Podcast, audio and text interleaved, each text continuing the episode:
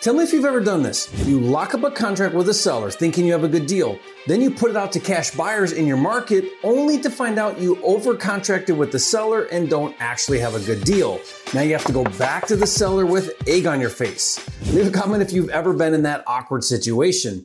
Well, on this video, I'm going to show you how to ethically renegotiate bad deals with sellers into profitable deals. But first, if you don't know me, my name is Jerry Norton. With 20 years experience, I make millions of dollars a year wholesaling and flipping houses. And here on my YouTube channel, I show you how to do the same. So if you want to be a flipping genius like me and live your dream life, subscribe to my channel and watch my videos. This is a wholesale deal in Washington that we recently contracted with a seller for 350,000. Then we put it out to the cash buyer market and our highest paying buyer was willing to pay 348,000 which means we had a bad deal. Most wholesalers would back out of the contract with the seller and chalk it up to another bad deal. Not me. We went back to the seller and renegotiated the price down to 318,000, which instantly turned it from a bad deal into a $30,000 profit. Shout out to my Washington team, Chris DiGiulio and Pedro Campos. Now, before I show you how to properly and ethically renegotiate with sellers, there is a wrong way to do this. The wrong way is what I refer to as the slinging mud method. Now, mudslingers are wholesalers who intentionally lock up everything and anything with sellers at prices that are clearly not good deals, then blast out those contracts to cash buyers, hoping to find a sucker who will overpay for it. Now, mudslingers have very loose contracts with sellers that allow them to cancel the contract all the way up until closing. Many mudslingers intentionally wait until the last minute and then attempt to renegotiate on the day of closing when the seller is in the driveway with the U-Haul packed. These mudslingers have huge contract fallout rates and might only close one out of 10 contracts. The problem with the slinging mud method is not only is it harmful to sellers and gives the wholesaling industry a bad rap, but it quickly deteriorates your reputation with cash buyers. You become known as the wholesaler peddling overpriced bad deals and legit buyers stop taking you seriously. Not only is it bad business, it's a lot of work and a waste of time and valuable resources. Look, there is always contract fallout, and I'm not just talking about deals that don't close because of title problems, liens, or other issues that are out of your control.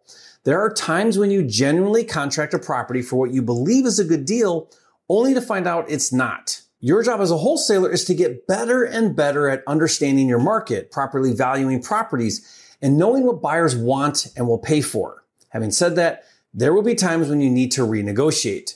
For the honest and ethical wholesalers striving to do right by sellers and buyers, let me show you how following a simple four step process. The first step is no matter how good of a deal you have, to always communicate upfront before executing a contract with the seller that you may need to renegotiate later. I refer to this as setting proper expectations with sellers. Renegotiating is not awkward or unethical if the seller knows ahead of time. On our deal in Washington, we closed the deal virtually over the phone before seeing the property. So this is what we told the seller at the time of signing. So just to be clear, Mr. Seller, the price we are agreeing on is contingent on doing a site visit with my investors, partners, and or contractors. After seeing the property, if for some reason we gather new information about the neighborhood or the condition of the property that doesn't support our current price, I'll let you know right away and we can decide what to do from there. In other words, I may need to renegotiate the price.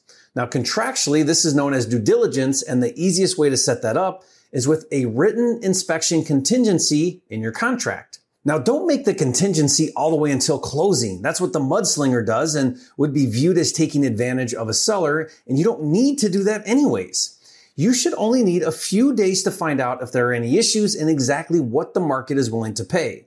Now, I typically do anywhere from five to 10 days on an inspection clause. That gives plenty of time to get market feedback. By the way, if you need a good contract to use with sellers, I'll give you mine for free. It's only the best direct to seller contract on the planet. Just go to wholesalercontracts.com for the free download. Now, if you close deals on appointment, you would slightly modify how you communicate upfront a possible renegotiation by saying something like, just so we're clear, Mr. Seller, the price we are agreeing on is contingent on doing an additional site visit with my investors, partners, and or contractors. After they come out to see the property and we run all of our numbers, if for some reason the value in the neighborhood is lower or the cost of repairs is higher and that new information doesn't support our current price, I'll let you know right away and we can decide what to do from there. So it's the same idea of prepping the seller ahead of time for a possible price reduction after you perform due diligence. Now, once you've prepped the seller, that moving forward is contingent upon further due diligence. Step two is to market your deal to cash buyers to find out the real market value.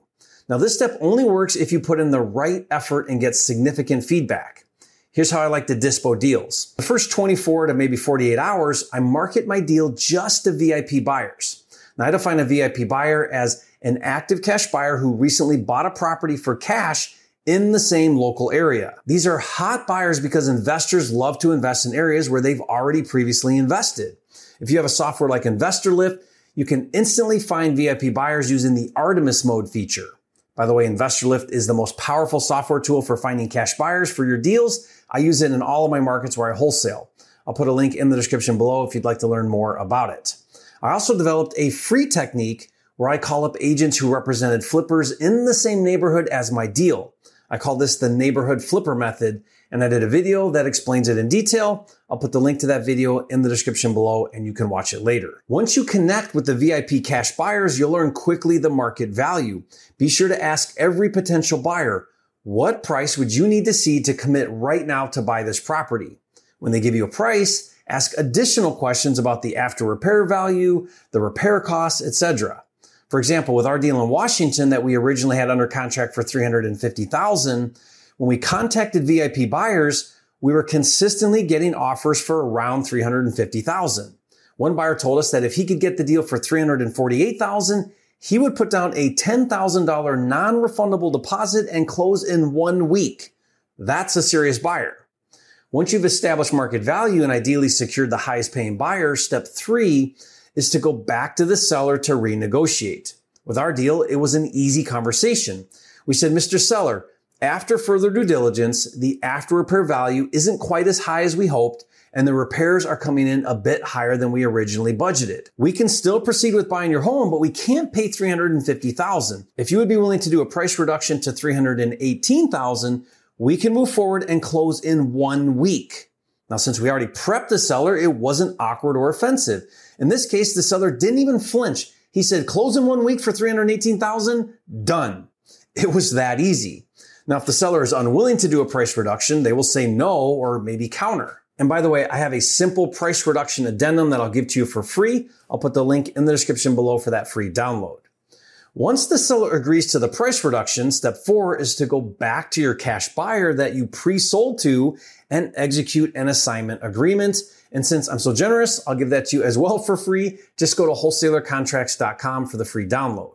All I ask in return is you leave a comment and say, Thank you, Jerry, for all the free resources. You are a flipping genius. And that, my friends, is how you successfully turn a bad deal into a huge profit. But there will be situations where the seller won't renegotiate.